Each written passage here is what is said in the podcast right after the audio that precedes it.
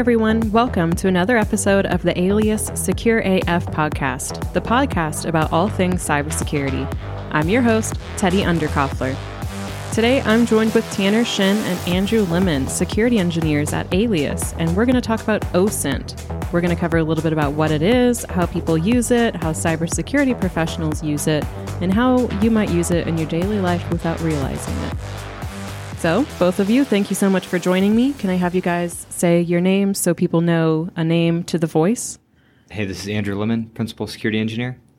Hey, this is uh, Tanner Shin. I'm the Security Engineering Lead. Perfect. Um, well, let's just go ahead and get started. So, big question What is OSINT? OSINT is open source intelligence. So open source meaning you can find it out in the wild, and then intelligence of anything that you can use to leverage and learn more about a person, place, thing, any noun really. Let's just go ahead and get into how you guys use OSINT as cybersecurity professionals. So we use open source intelligence uh, in a lot of ways, in a lot of engagements. Um, I like to use it mainly when we're on doing a scoping call with a customer. Um, and I can kind of walk through an example of that. So we talk to a customer, and maybe they're looking at doing a disaster recovery plan. And the first thing I'm going to do is I take their domain, or I take their email address and take their domain from their email, and I put it in DNS Dumpster. That's a tool that does subdomain enumeration and provides all of the DNS records. So once I've dumped it in a DNS dumpster, like the example I've got in front of me, I'll use the SPF record, which is Sender Policy Framework uh, it's a tool used to cut down on email spoofing, and it specifies what IP addresses are allowed to send emails on behalf of the domain.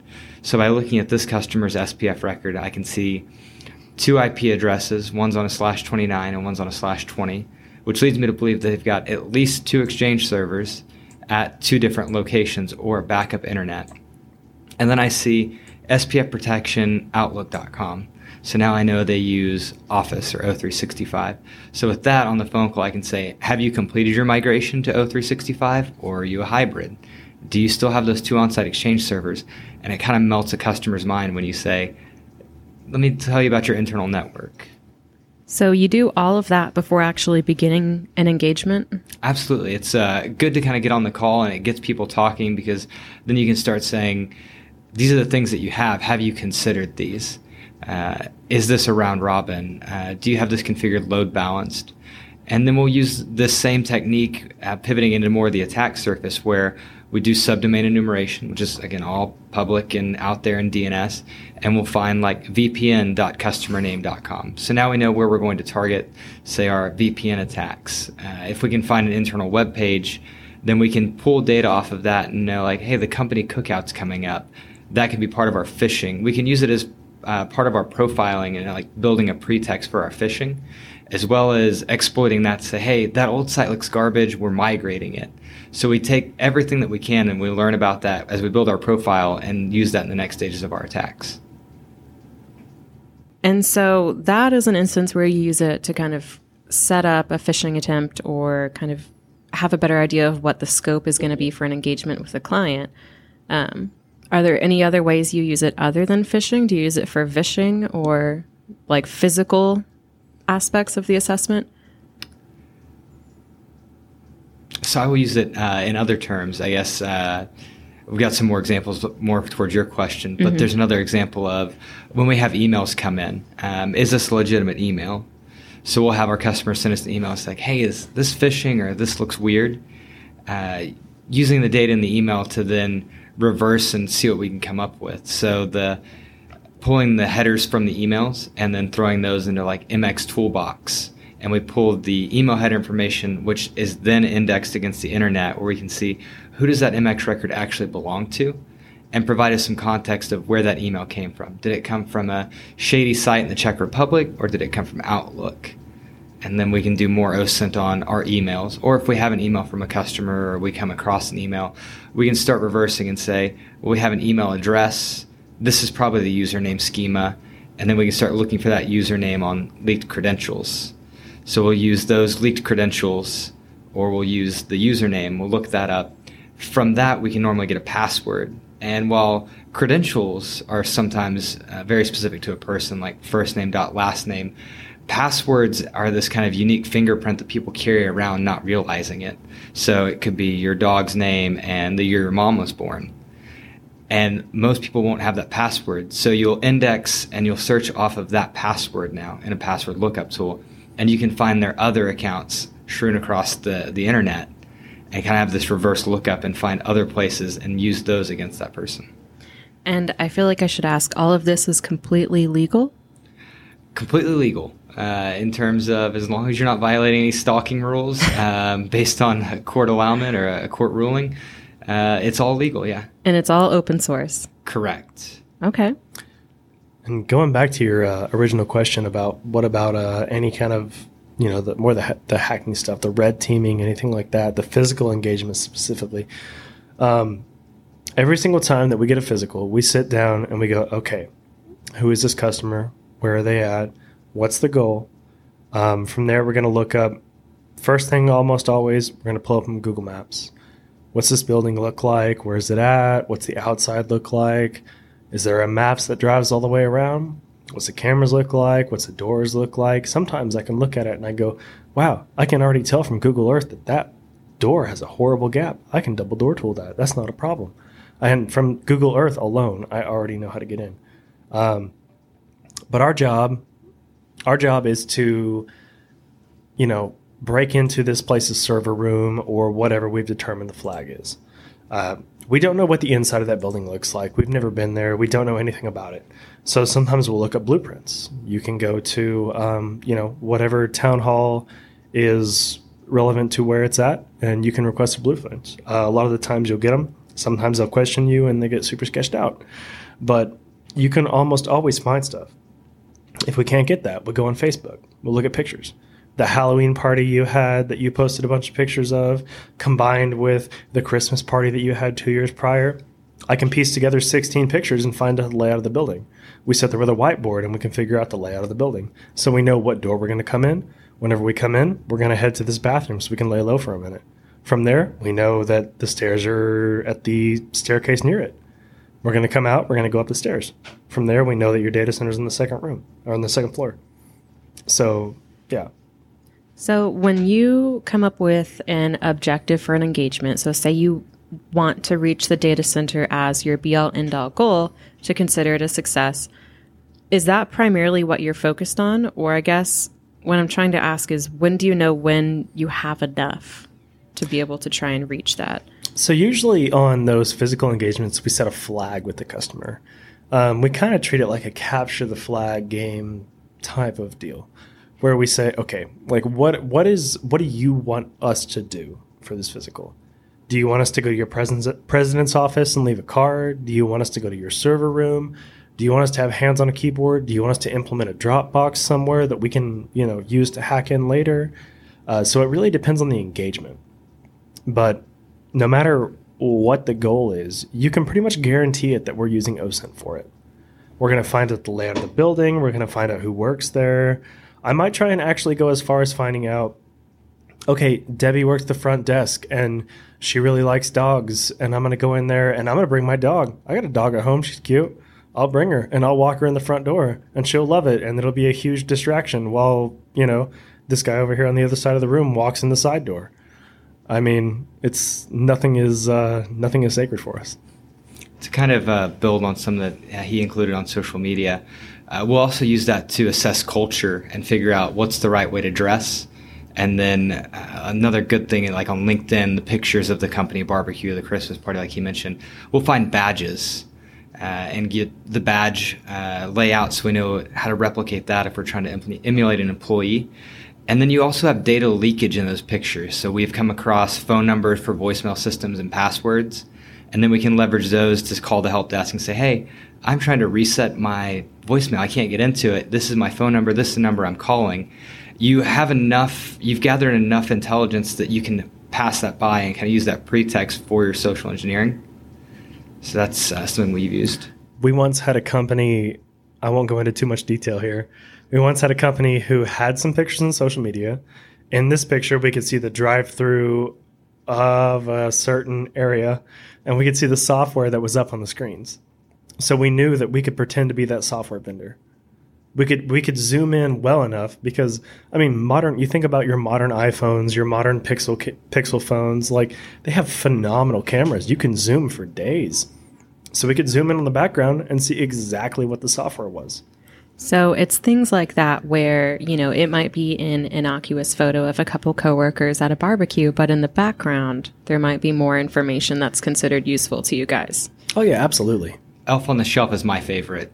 Uh, the elf on the shelf always ends up uh, disclosing so much data. So when HR puts that on or marketing puts that on and uh, they throw it in new random places, it's uh, yeah, enlightening. I feel attacked as a marketer. But I mean, honestly, personally, I've worked in environments where I've had to be very cautious about what I post on social media representing the brand. Because if I, you know, worked at, I don't know, like a bank or something, and I showed off behind the teller line, that's pretty critical information. Um, and so I'd have to be very conscious of what we had staged in the background of photos and things like that. Yeah, people miss that. So, like the off the shelf photo not only included uh, the voicemail data, but also the system tray, which told me the antivirus, the time, the keyboard, uh, and then okay, is it a laptop? Do they use OneDrive because I can see the cloud? Uh, a lot of data is held just in that corner of your PC. Wow. Right. That system tray actually showed us that you have a wireless mouse and keyboard, and that it's an old one, which means that it's susceptible to mouse jacking, which means that we don't even have to be in the building. We can be in the parking lot. Mm-hmm. And we can set up our 2.4 gigahertz radio with the good antenna on it, and it can hit that machine, and all of a sudden it's got a Cobalt Strike beacon on it. That's fantastic. All that from just one photo on social media. Yeah. So, Teddy, as a marketer, how do you use OSINT? Ooh, that's a good question. Um, I mean, OSINT is all about searching for things that are open and available, right? And as a marketer, it's all about trying to find the best venues to reach a specific audience. So, I don't know. If I think of a specific audience, um, we'll say cybersecurity professionals because that's what we're here with. That's who I, you know, work for. You know, if I'm trying to do something specific, like say I have a LinkedIn advertisement that I want to try and get across and see about clicks, engagements, things like that for cybersecurity professionals what I might probably do is I might potentially go to someone's LinkedIn, see if they're a cybersecurity professional, see, you know, on a LinkedIn, you can see what they react to, you can see what they specifically post, you can see what they share. So you can see kind of what types of content they like to share personally, and then tailor my content to meet some of their expectations. So if they share, you know, top 10 cybersecurity tools of 2020, then maybe I could put together a content piece that kind of talks about some of the tools. You know, we sell services, but we also use a lot of tools. And so I could put together a content piece that says, here's a couple of alias tools and throw them in that list. And then I would share that list, hoping that a cybersecurity professional that's engaged with similar posts would engage with this one. So, what you're telling us is that as a marketer, uh, not only do you do OSINT, but you're also a social engineer because you're trying to get clicks. And more specifically, spear phishing? Yes. yeah, it depends. I mean, honestly, spear phishing could be considered ABM, which is account based marketing, That's which is a lot nicer of a term. yeah, so ABM is just, you know, you marketing specifically for an account or a client or a specific company, right? You know, if I know you are a I don't know, what's an industry? Um, say you're a manufacturing company in the middle of Oklahoma, and I really want you to be able to have a meeting with our sales team. I create content specifically for you, right? Like I would create manufacturing content, cybersecurity based manufacturing content, things like that. Should we start offloading our OSINT and social engineering to the marketing team? I I like to think I'd be able to help a little bit. I'm gonna have you do a vishing call like tomorrow. I would, I would love to do a phishing call. They seem like a lot of fun to do, but they also seem very stressful. All right, we'll do it. Okay. It's actually interesting. The last two OSINT challenges at DEF CON, our last couple, they were won by women that weren't specifically in InfoSec. Uh, one was a marketer, mm-hmm. and the other one was in marketing previously, but then had moved into like help desk. Um, and they also did it with a baby like sitting on their lap, like in the soundproof booth. So oh my gosh! It was an interesting story to look up. Yeah, that's super cool. so we could tell you about some of the tools that we use for OSINT. Yes, please do. So some of the uh, one of the main tools that I like to use lately is called theHarvester. Um, it's a it's a fairly it's becoming more common uh, in distros like Kali and Parrot. Um, so essentially, it's a bunch of uh, common websites built into one, and it's incredibly easy to use. So let's say I want to get a list of users to password spray. I know the format that you guys are in. I know that it's first initial, last name at domain.com. Um, so what I'm going to do, and I and I've found your VPN login, right? So what I'm going to do is I'm going to go Harvester, LinkedIn, and then the company name, and then from there it's going to pull every single person on the company. It's going to give it to me in a nice text file. I'm going to append the text file with first name or first initial, last name at companyname.com, and I'm going to spit it into that VPN portal with a login password list, and it's going to sit there and it's going to password spray all however many I don't know 300 users that they have on LinkedIn. How many of those 300 do you think have a weak password? At least 10. So, with a tool like that, I mean, how long does that even take? What I would assume about 30 minutes for you to be Oh, able yeah. to figure out. I mean, it depends on how good their passwords are, how long it takes to run through it. But to get the usernames, I mean, five minutes.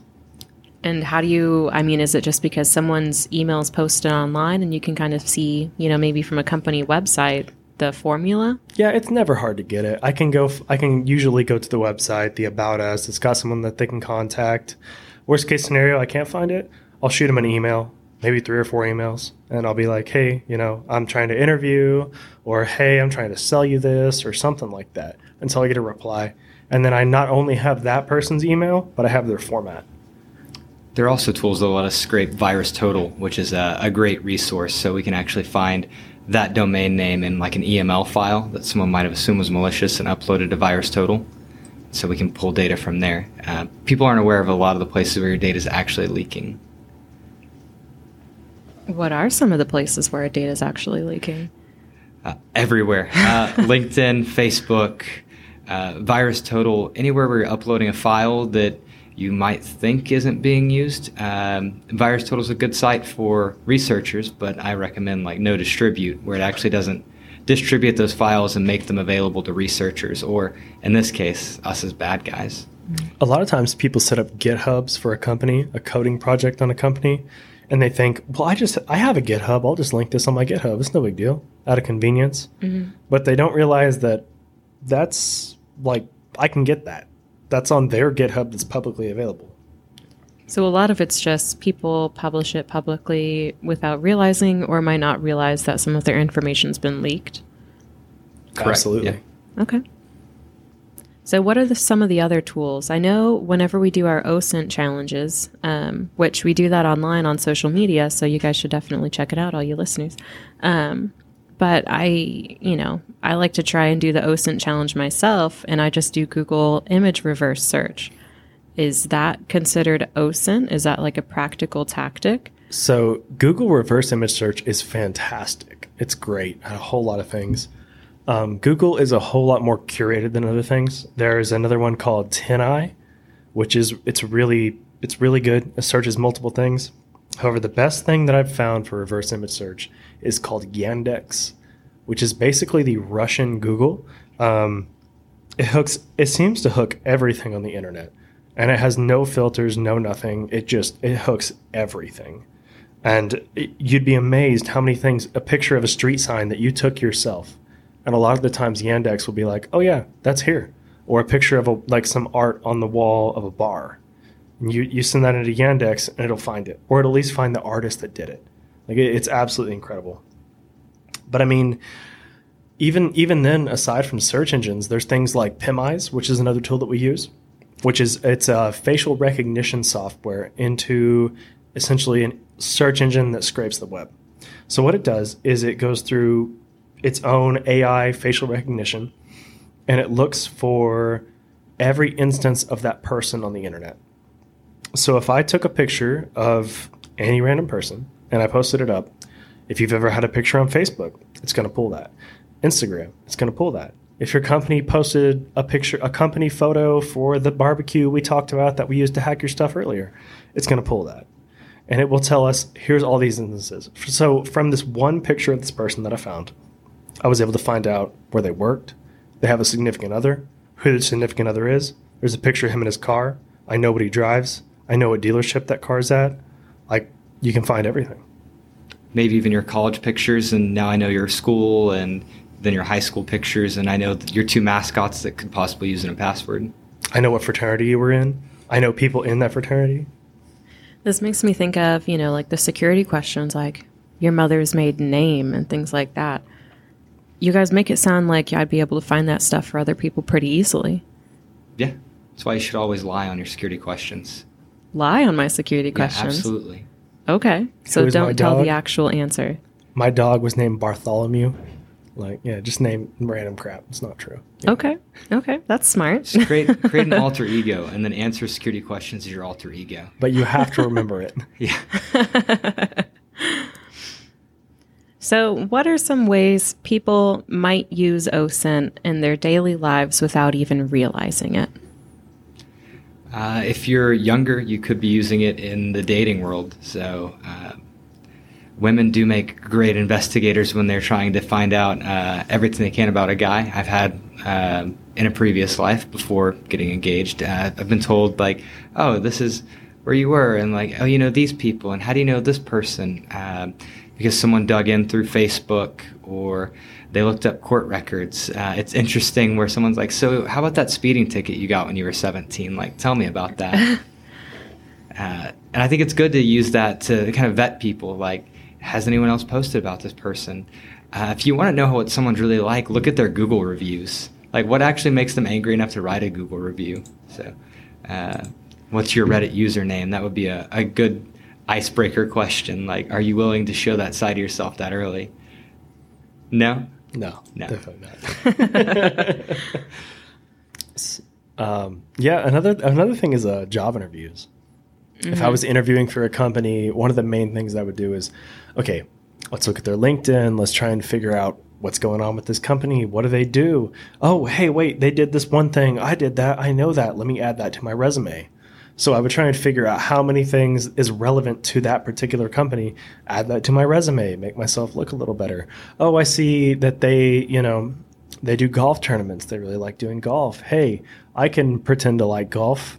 Like, you know, things like that. It's uh it really it really can help a whole lot of different things really. You can also OSINT your interviewers and then know what it takes because at the end of the day, people want to hire people that are like minded. So if you see that they maybe like race cars or NASCAR, like, hey, did you catch that race this week? And they're like, oh my, this guy gets me. Mm-hmm. So, we kind of talked a little bit about what OSINT is, how it's used by cybersecurity professionals, what some of the tools are, and then we just briefly touched on ways people might use it in their daily lives. Is there anything else I didn't ask you that you guys wanted to mention about OSINT? I got one thing. Lemon, are you familiar with spear phishing? Yes. Can you explain what it is? Uh, spearfishing is instead of casting a huge net, a very specific targeted attack. So at an individual that's going to include a high click. So when we do a phishing campaign, we try to drag a huge net that's going to catch a few fish. Spear phishing is a uh, an attack that is specifically targeted at an individual. And Teddy, you just showed us a video clip. Can you talk about that?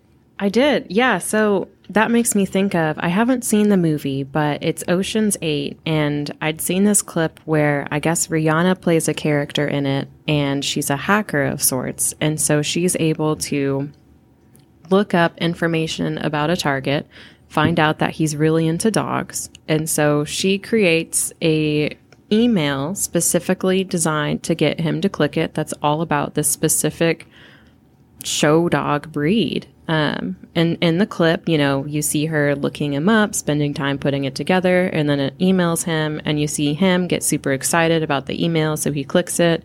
Um, and I thought that's a really unique way of showing off quote unquote hacking in movies, you know, without showing it off. Like it's a very realistic attempt to attack somebody. And it's totally true. That that is that is something that we have done over and over. If I go on your Facebook and I find that you're a super pro, you know, Republican person, I'm going to go out and I'm going to buy the domain, you know, truth freedom dot America, and I'm going to send you the most ridiculous email with the most fake news. Click here to petition this. And if I see that you're constantly posting stuff like that, I think it's got a high success rate. And that's an extreme example, of course. But mm-hmm. I mean, the dog thing is spot on. That that type of stuff is exactly what we do. Do you guys see a higher click rate in spear phishing versus just like blanket phishing attempts? Far higher. More success for sure.